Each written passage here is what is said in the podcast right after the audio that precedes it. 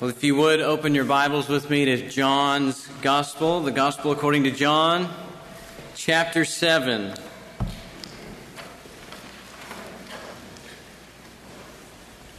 John chapter 7. And if you're using a Pew Bible in front of you, it's on page 892.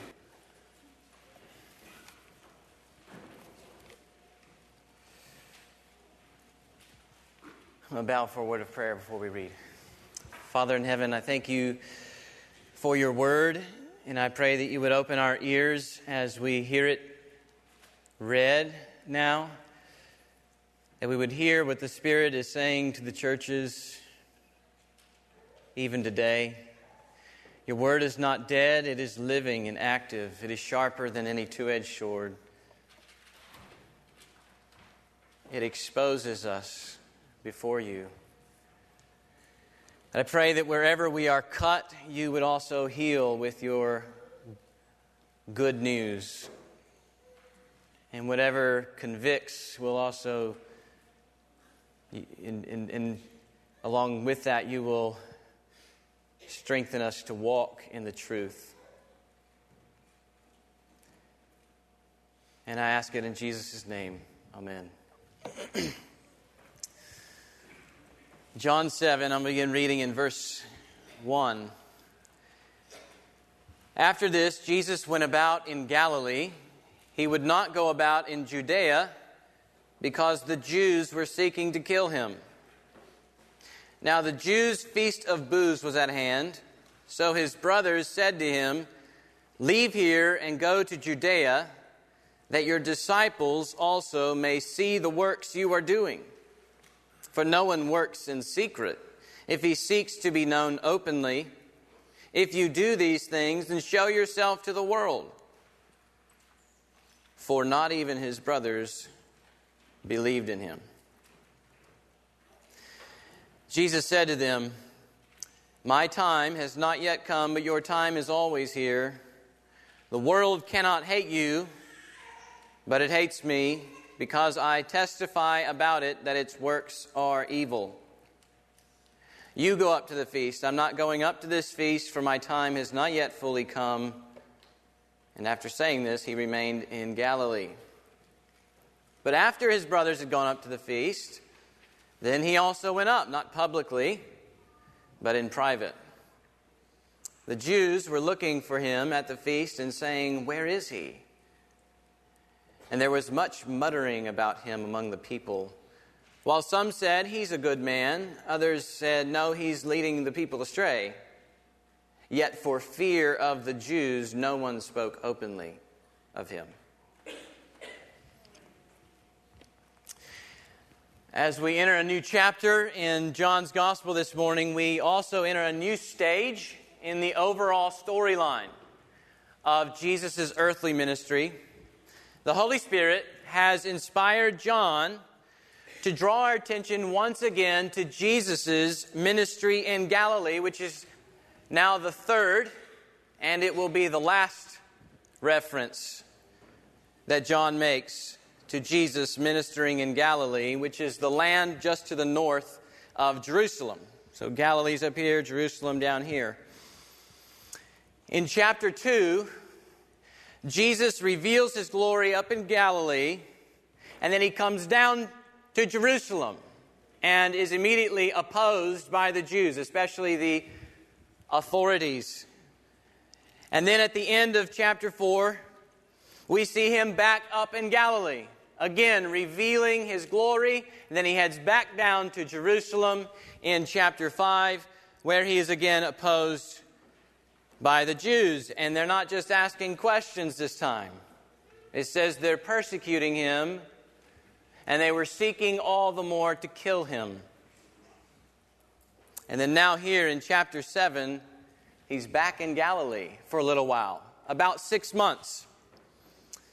But he will be heading once more to Jerusalem, where the hostility against Jesus will only be mounting and will ultimately result in his crucifixion. So, the new stage we're entering in, in John's gospel is that once Jesus goes to Jerusalem in verse 10, he's not going back home. He's not going back home to Galilee. The cross looms over the horizon. Jesus has come to Jerusalem to stay and die for our sins. In the face of hostility, in the face of persecution, in the face of unbelief among his own people, Jesus is resolved to love his Father and love sinners unto death on a cross. And I want you to keep that in mind as we look at our passage because that's where we're going to end this morning before we take the Lord's Supper. The cross of Jesus should be in the back of your mind in everything you read through the Gospels. The cross of Jesus is the only hope for people like you and me who need rescue from all our worldly motives, like self worship and the approval of others and the fear of man.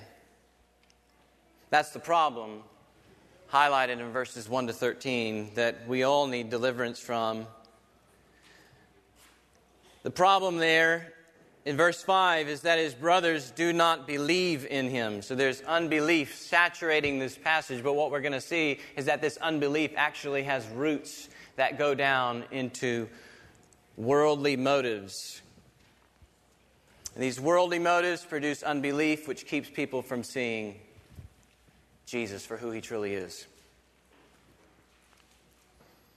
Another way we might say it is that worldly motives blind us to a wonderful Messiah.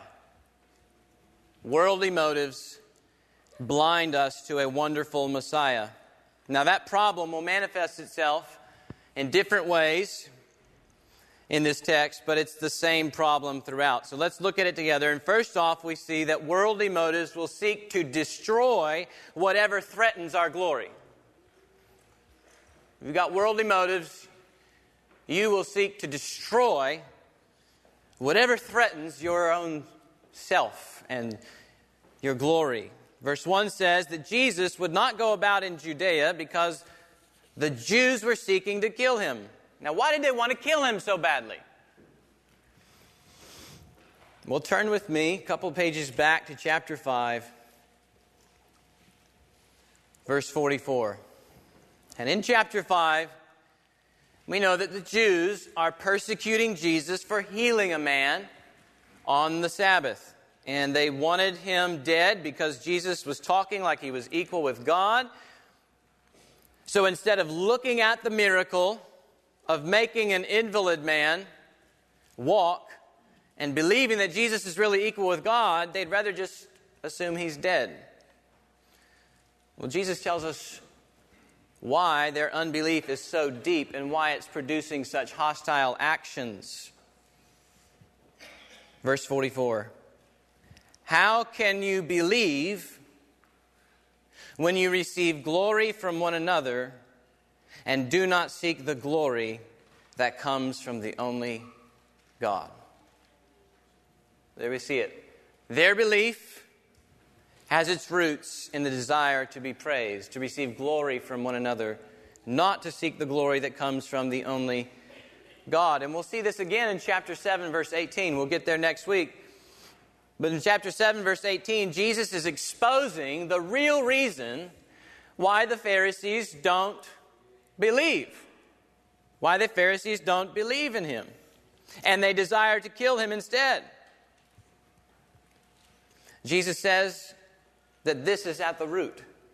The one who speaks on his authority, which is like the Jewish authorities, the one who speaks on his own authority seeks his own glory.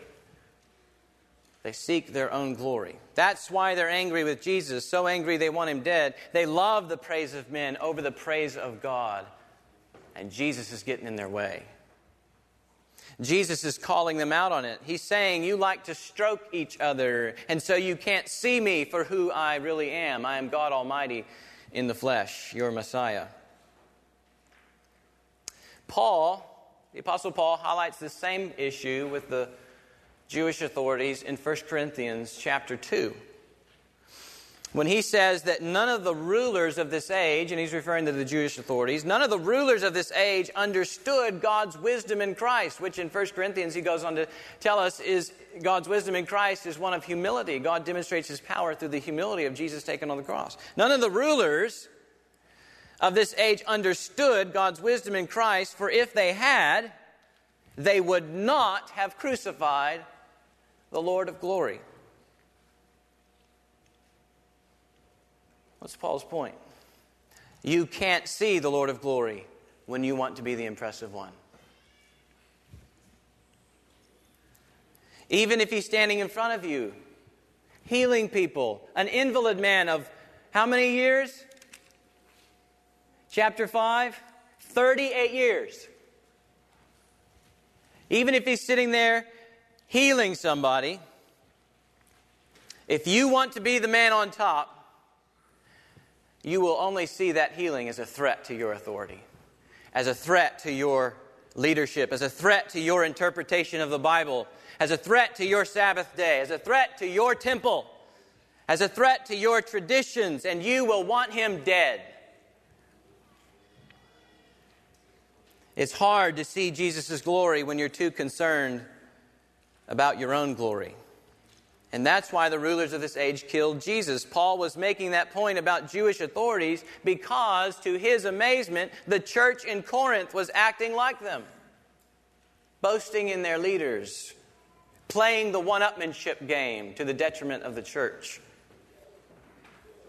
So, if you're a Christian, don't think that you're not vulnerable to the same kinds of motives that are found here in the Pharisees themselves. Paul saw them underlying the actions of unbelievers of believers, I mean, of believers who took their eyes off Jesus Christ. The temptation is real to destroy whatever threatens our glory. Think about it. It's bound up with the ancient lie of the evil one that nobody will rule over me except myself, and if anybody gets in the way, you fill in the blank. It's at the root of many of our anger problems. Many times we get angry with our kids or each other or our job or our circumstances because the world is not working by our agenda and people keep getting in the way of our kingdom. That kind of anger crucified the Lord of glory. Maybe you've put down others to keep yourself on top. Maybe you like to talk behind the friend's back to make yourself look better than them. Maybe someone comes up to you and maybe shares just something absolutely incredible the Lord is doing through their ministry, and you hardly show any excitement about it, any thanksgiving about it, because it makes your ministry look so small in comparison. You would rather destroy their joy because you feel threatened by it.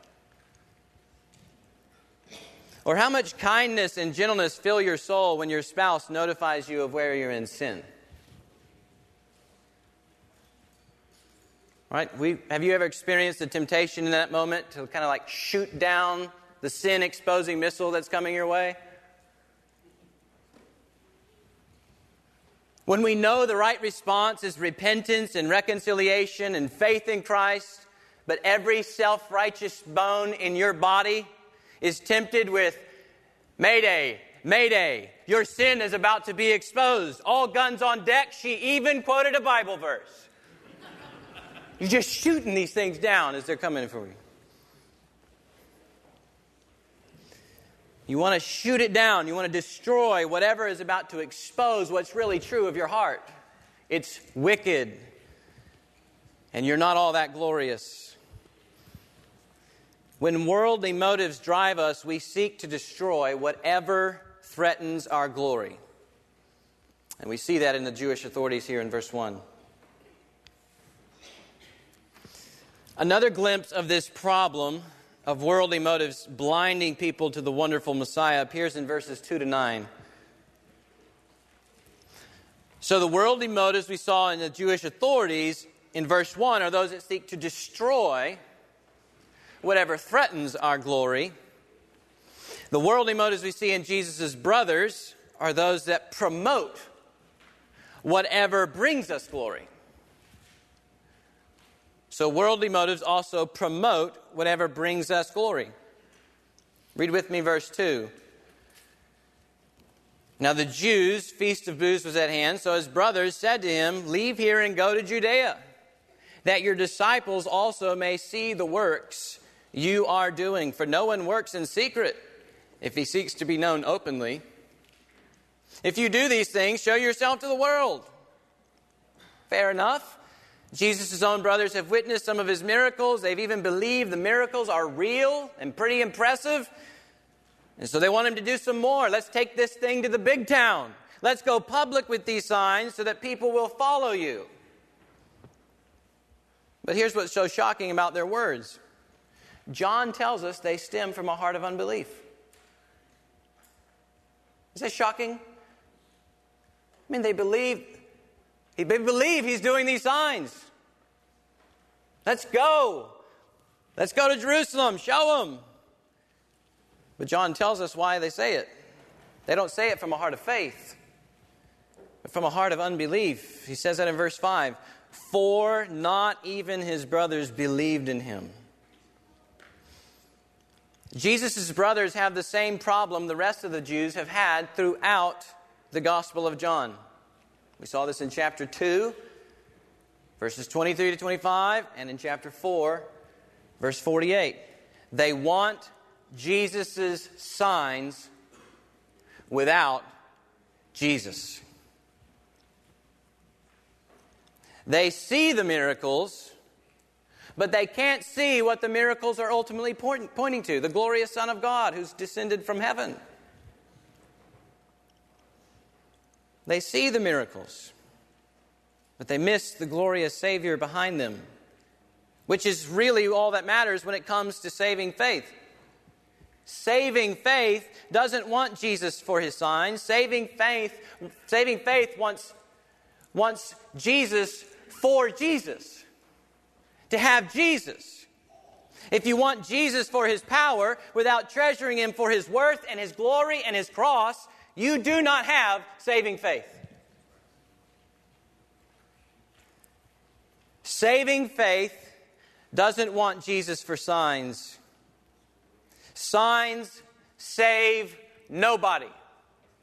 Jesus saves, and that's what every sign in his ministry was supposed to be pointing them to. And they're all missing it. So their belief in Jesus merely for signs isn't sufficient. So, what are they really wanting when they told Jesus to go perform his miracles publicly in Jerusalem? They wanted to promote what would bring them glory, even if it meant using their own brother.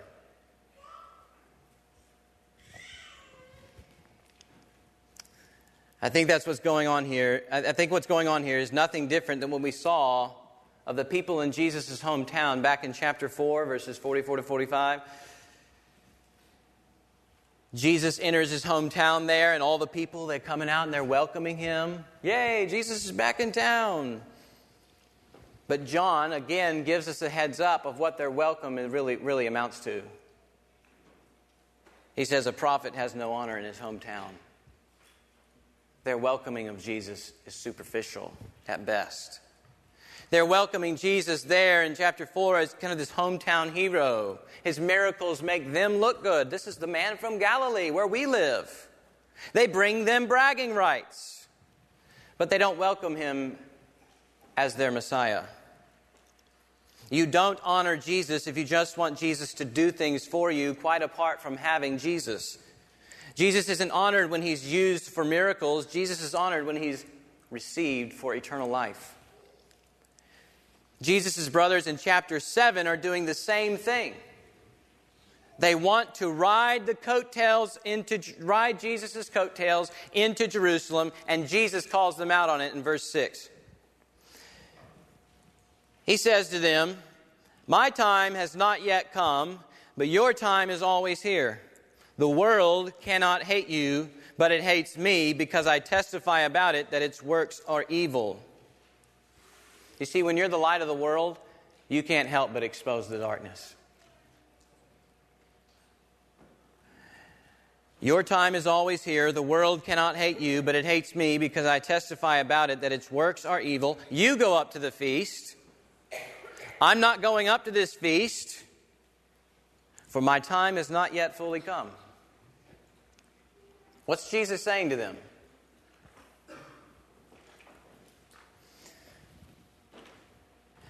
Jesus' time to go up to the feast is not yet here so I'm not so he's not going up. Their time is always here, so it doesn't really matter when they go up. The question Jesus is leading them to ask is wait a minute, what makes your going up to the temple different from our going up to the temple? What makes your going up to the feast different from our going up to the feast? What makes you so different? Well, verse 7 tells us the answer. The world cannot hate you, but it hates me because I testify about it that its works are evil.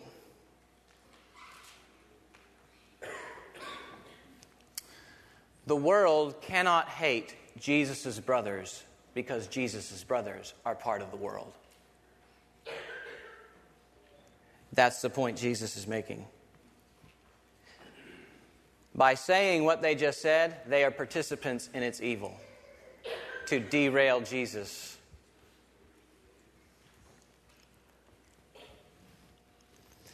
They're not motivated by things that will bring glory to God. When they tell Jesus to go to the feast, they're motivated by the same things that the rest of the world is motivated by the things that will bring them glory. It doesn't really matter when they go up to the feast because the world isn't hostile to people who ignore the glory of God. They love it. But that's all Jesus is concerned about throughout his mission, doing only those things which will glorify God. He's not going to Jerusalem for self promotion. We talked about this earlier. He's going to Jerusalem to die. He's not going for self promotion like his brothers want him to go. He will go only as his heavenly Father wants him to go, and that means no big show, but first in private. We saw Jesus choosing the same humility after he fed the 5,000 back in chapter 6. The Jews wanted to ride him into Jerusalem and make him king, but Jesus denies it. In the same way, he's not going to the feast on his brother's terms because his brother's terms are evil they are worldly. The world hates Jesus because he keeps exposing people for what they really are. They really are evil to the core. And he's making the same point about his brothers. Surely, if anyone among the Jews should be able to see Jesus for who he really is, it would be those who lived under the same roof and played in the same backyard and ate at the same table and slept next to each other in beds but Jesus' point is that it doesn't matter what kind of blood you have, whenever you make friends with the world, you'll never see your Messiah. Jesus' mission is about more than signs for spectators, it's about sacrifice for sinners. And his brothers miss it altogether in a desire to promote their own agenda, which was for self glory. They're not motivated by a humble Messiah who goes quietly to a cross. They're motivated by the same things that drive the world, like power and recognition and popularity and fame. And whenever those are the heartbeat of your life, you can't see the glory of Jesus and his cross. As Paul says in 1 Corinthians 1, he's only a stumbling block. He's only a stumbling block to you when you want the signs when you want the power, when you want the recognition. You miss Jesus altogether, even if you're his own brother. I can't help but wonder how these words of Jesus continued to work in the heart of James. James eventually becomes a Christian. He's one of the brothers here. He wrote a letter in our Bibles. And in chapter 4, verse 4 of his letter, it says, he says, Do you not know that friendship with the world is enmity with God? Therefore, whoever wishes to be a friend of the world makes himself an enemy of God. I think he got Jesus' point. I think God opened James's eyes to see the glory of Jesus. What are we learning here? We're learning that it's really hard to see Jesus when you want to be impressive, when you want to be the one made much of. You know, some of us laugh at the obvious examples of self promotion, you know, like the guy that can't get enough of the mirror in the weight room. You know.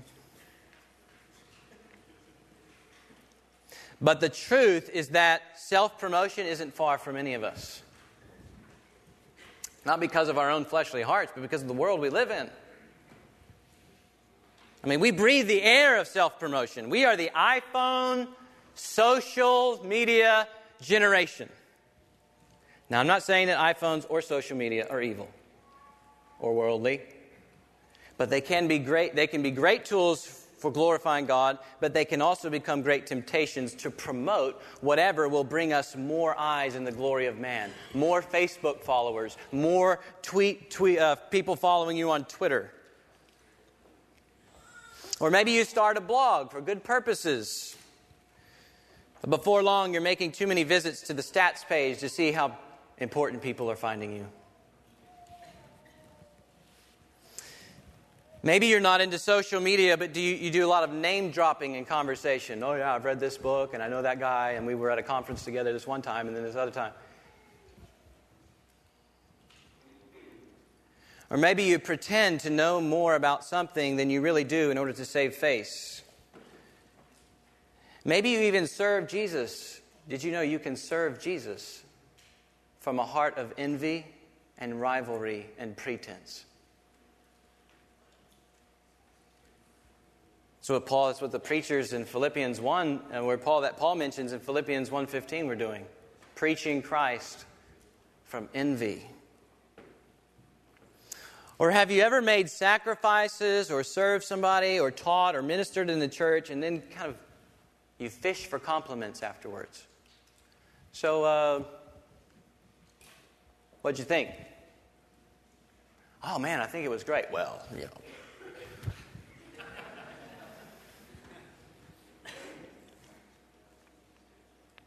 Instead of just simply being satisfied with God's faithfulness to you.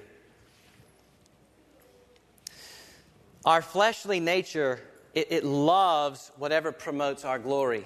It feels so good to be made much of. And Jesus calls it like it is in verse 7 it's from the world and it's evil. It's evil because it overlooks the glorious one, the one who's really worthy of all of our worship and praise.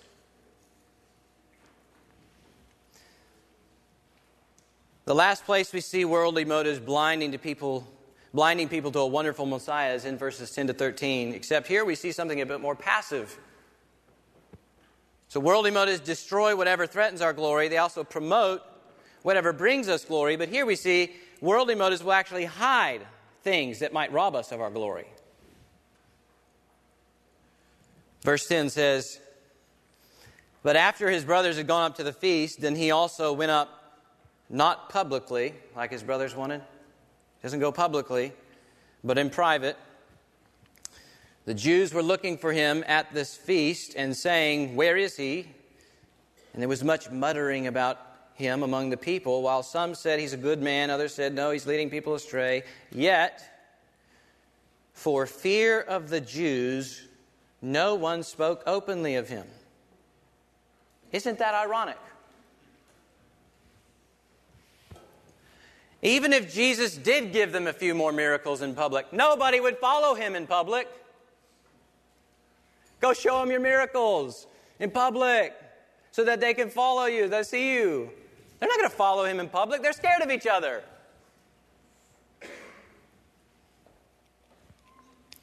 Everybody in Jerusalem is hush hush about Jesus because the ones who matter might do something to them. They might mock them in front of others, like they do to Nicodemus later on. They might uh, kick them out of the synagogue like they did the blind man who was healed in chapter like what's going to happen in chapter 9 they might even attempt to kill him like the like the authorities were going to try to do to lazarus in chapter 11 chapter 12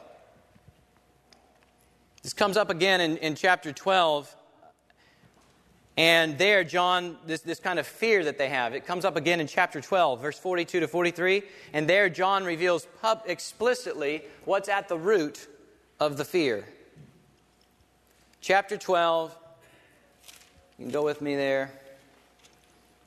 Chapter 12 is, is basically the climax of the section we just entered in chapter 7. So we're going 7 to 12 is one big piece of what's going on in Jerusalem before the cross. And right at the climax, Jesus underscores everything which has been in the unbelief of everybody to then, to up to this point. Verse 42, nevertheless, many even of the authorities, believed in Jesus, but for fear of the Pharisees, they did not confess it, so that they would not be put out of the synagogue, for they loved the glory that comes from man more than the glory that comes from God.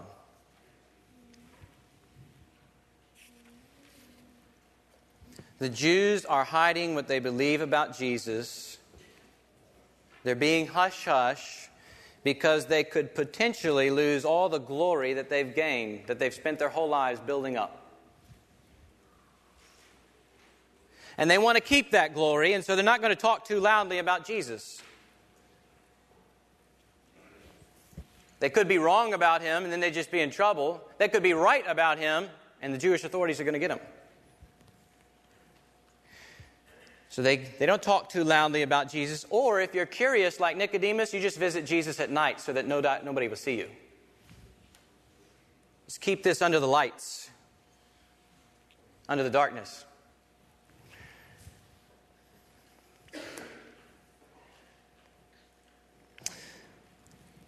Do you wrestle against this kind of worldly motivation yourself? I think most of us would confess that we've wrestled with that at one point or another in our own personal evangelism efforts keeping our mouths shut because of what others might think of us. Maybe others of you find it very difficult to confess your sins to other brothers and sisters because you don't want it to lower the way people view you. You don't want anybody to know the truth that you too are a sinner. I remember one time when I was uh, running the book nook back here. And I lied to a sister about ordering a book that I had yet to order. And I made it sound like it was the Postal Service's fault, not my own.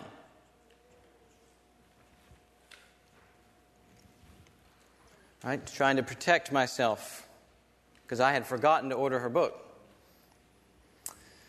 Then, when the Holy Spirit was convicting me of sin and telling me to confess my sin to her, I was tempted not to confess it to her because of what she might now think of me. I'm like the worst book nook supervisor ever. Like,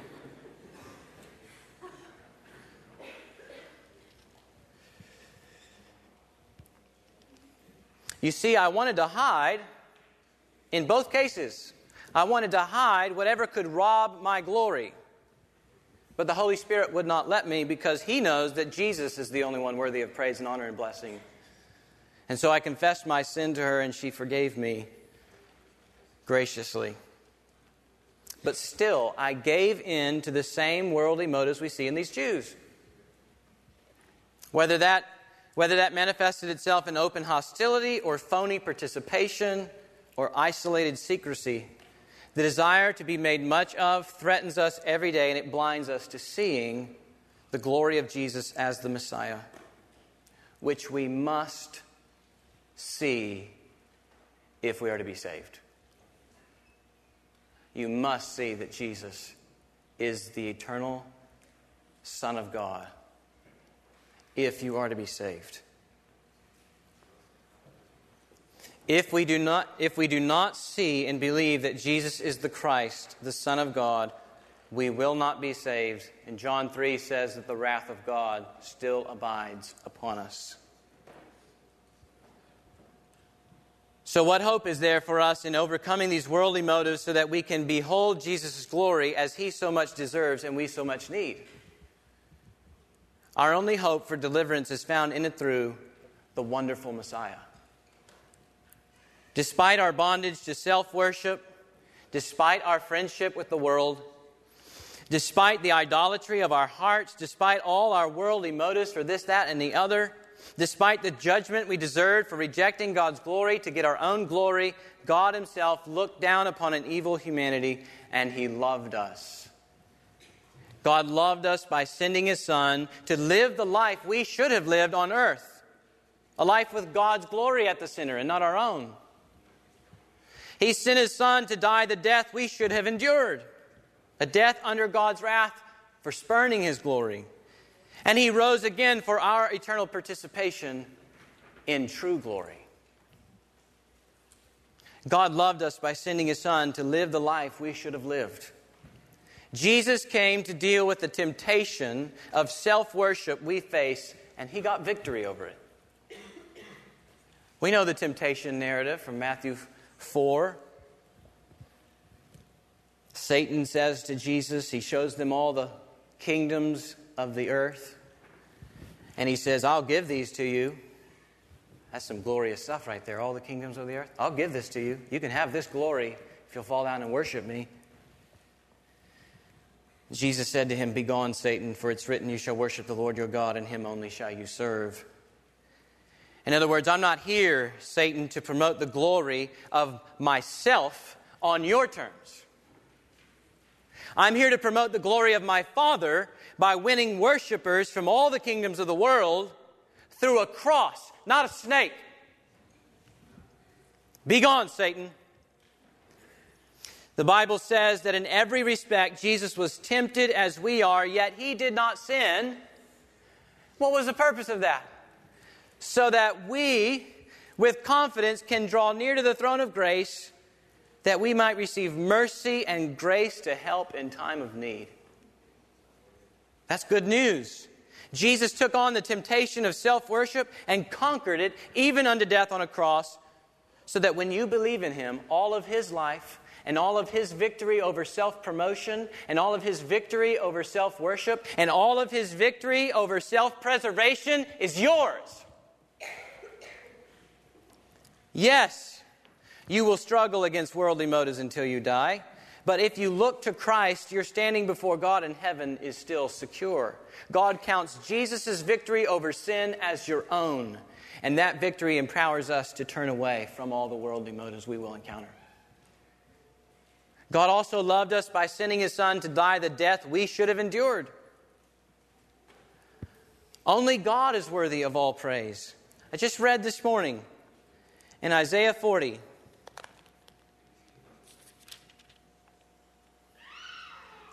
This, this is the witness of Isaiah 40 proclaiming, Behold your God. And then it talks about him.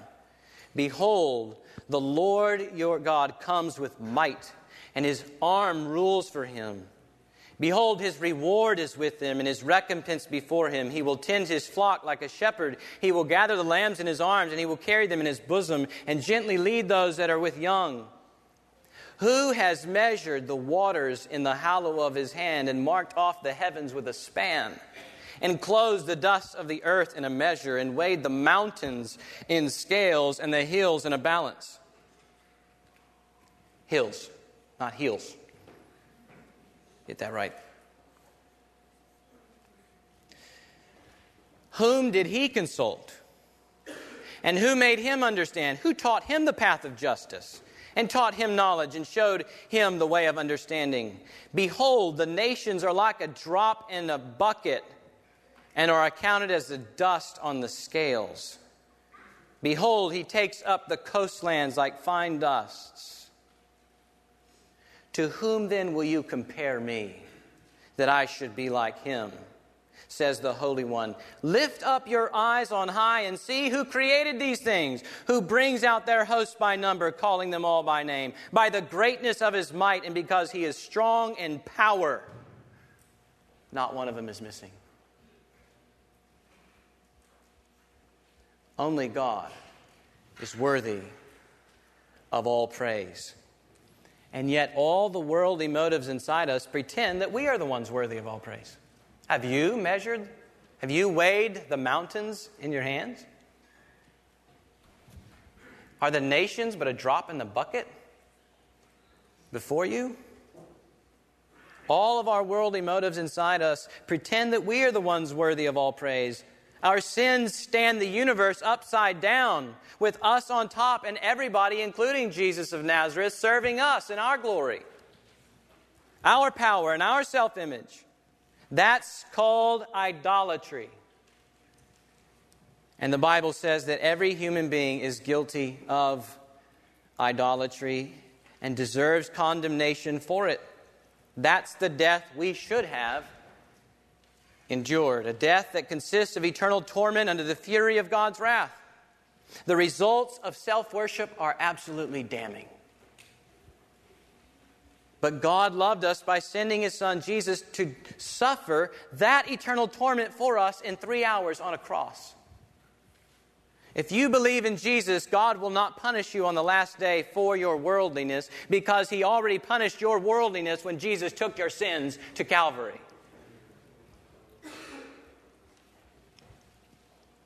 Does that mean we can just continue with all of our worldly motives? Ah, they're all taken care of.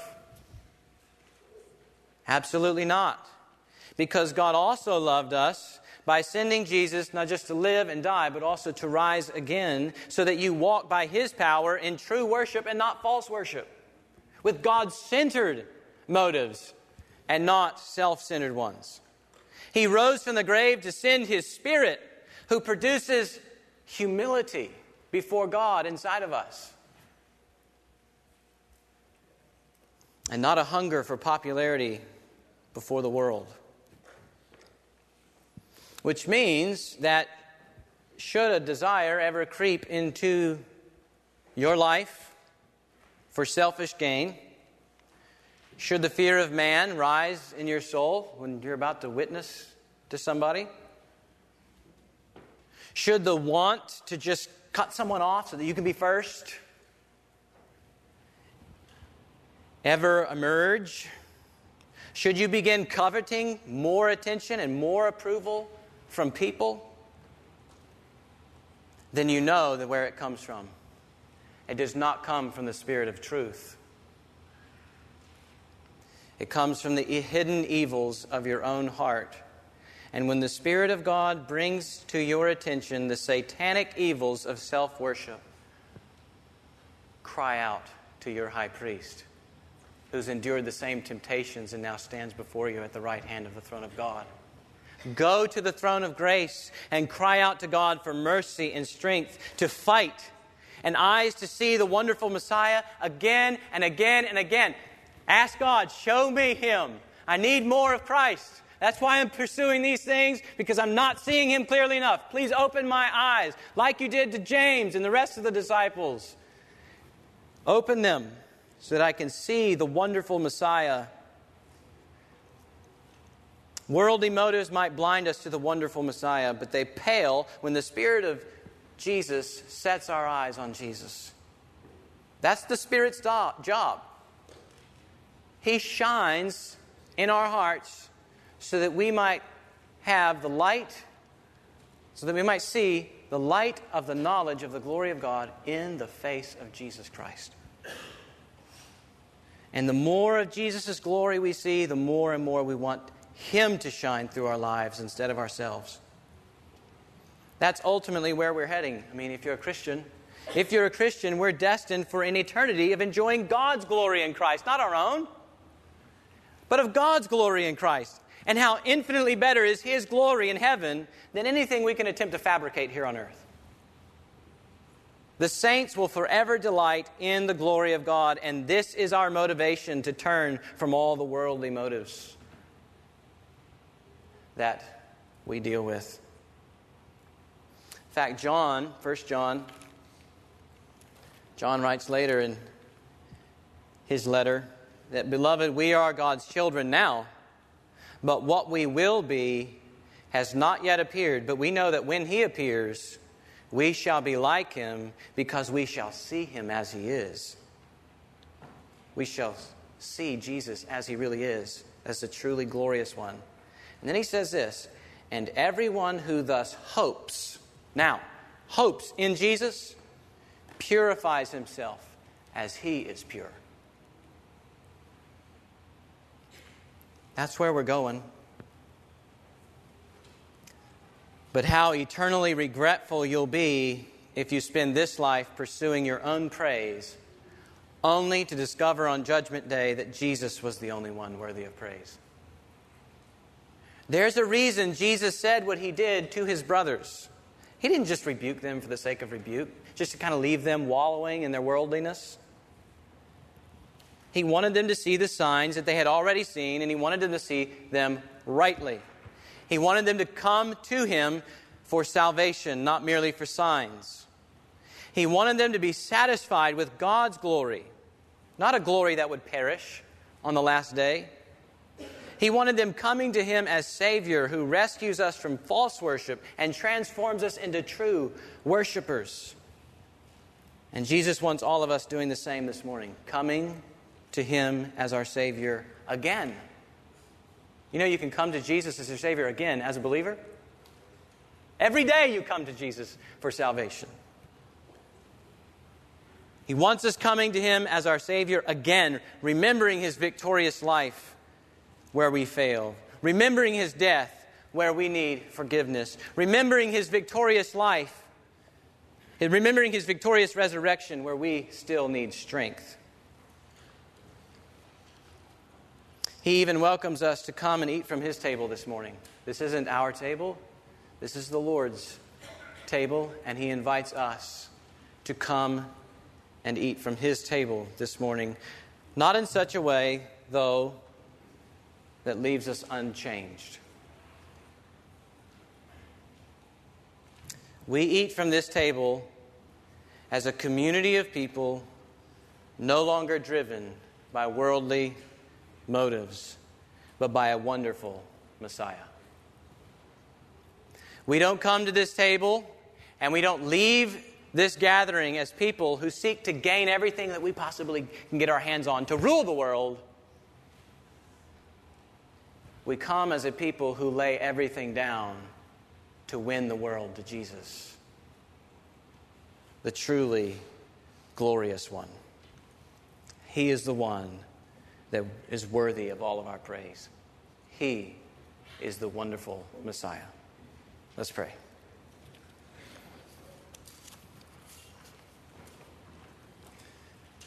Father in heaven, you are glorious and true.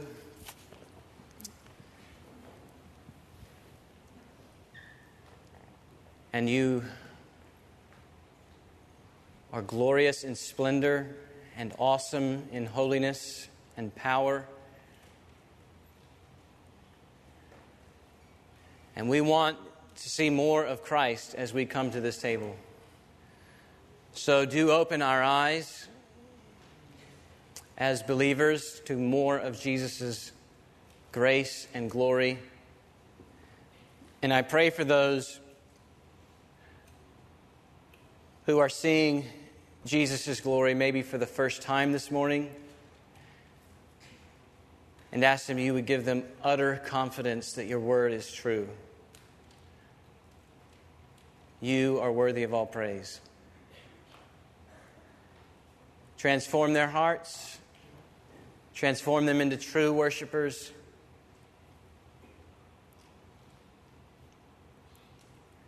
And transform us as a church that we may always set Christ and his humility before us. In Jesus' name, amen.